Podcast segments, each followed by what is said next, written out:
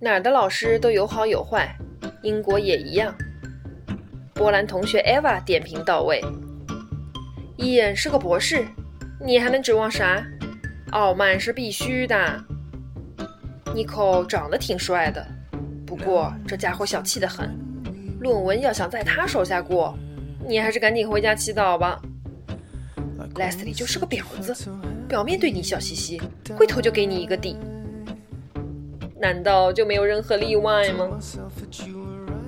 克里夫老师第一节上课就给同学留下与众不同的印象。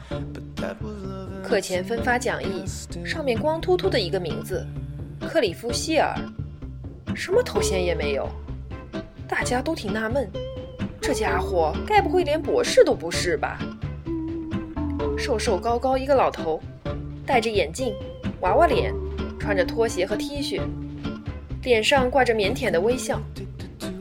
大概鉴于别的导师反映同学上课老打瞌睡，他掏出一袋硬币放在桌上。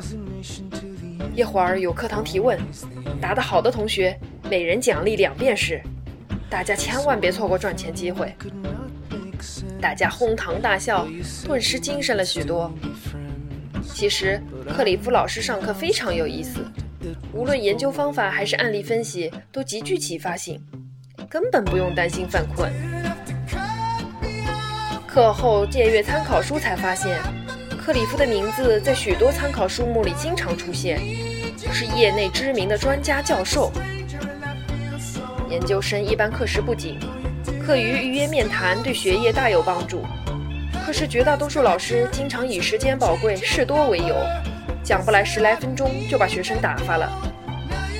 开学生代表会采纳学生意见的时候。其余老师几乎毫不例外，总会迟来五到十分钟。唯有克里夫教授总是准时到场，两手交叉置于桌面，略显拘谨地向大家微笑，然后和学生们一起等待其他姗姗来迟的老师。在我的积极努力下，克里夫教授成为我的毕业论文导师。我的选题是关于中国电影中民族性的表现问题。写了一些粗略的想法，便发邮件向克里夫教授征询建议。以先前的经验，至少得等上一星期才能从其他老师处收到回音，期间还得写信反复询问。这一次，发信当天就收到了回音，约定面谈时间。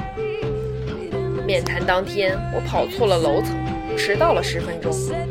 他老人家已经备好咖啡，在办公室等我了。我非常不好意思，他摆摆手，千万别放心上。你知道这楼层的构造太奇怪了，上次我自己足足在里面转了二十分钟才找到我的办公室，怎么能怪你呢？他接着拿出我的论文，非常有意思的论题，我修改了一下，你看看，我们在讨论。我接过来一看，吓了一跳，近十页的稿件。居然连文法和标点错误都一一修改标注，传说中的藤野先生啊！我越看越不安。第一遍交上来，检查的也太不仔细了。我埋头看着修改意见，克里夫教授问道：“嗯，文，我想问问你是从哪儿来的？中国还是台湾？”我一愣，虽然早知道在国外很多人认为台湾和中国是两个国家。面对面的也有人直接问过我这个问题，但这一次面对的却是我敬重的教授。我想了想，回答道：“我来自中国大陆。”克里夫教授露出困惑的表情。原谅我，但是我挺无知的，我不太理解你说的中国大陆这是什么概念。我说：“您瞧，您背后的世界地图，中国是用两种颜色标注的。”绝大多数地区是黄色，而台湾被标注成了粉红色。但在中国我们自己的地图里，台湾和中国广大地区是同一种颜色，因为都是中国。我说的中国大陆就是您现在看到的黄色区域，是区别于台湾的区域概念。教授思索了一会儿，我觉得措辞上你最好还是用中国电影的导演，而不是中国的电影导演来界定他们。我觉得没有任何冒犯的意思，但是这样更易于理解些。因为我的论文里引用到的李安导演是美国籍华裔导演，我觉得这一微小的修改的确更准确，因此达成一致。接着讨论中国民族性的体现，他对我的分析很感兴趣，还对我提出和其他学者的不同观点非常赞赏，指出了几处小错误。谈话不知不觉已经进行了一个多小时。我整理材料准备走的时候，他突然问我：“文，你到英国多久了？”我算了算，七个多月了。你想家吗？想父母？我耸耸肩，还好啦。我觉得刚到一个完全不同的国度，一切都很新鲜，没有太多的时间想家。教授叹了一口气：“年轻人都是一样的。我儿子去非洲做志愿者四个月了，一共就来过一个电话。我知道在那儿一定很忙，通讯也有限。”但是发个消息总可以吧？年轻人都有自己的生活，不过我这老头总是克制不住，非常的想他。我望着克里夫教授，这是一个普通父亲的心声。突然觉得我想爸妈了。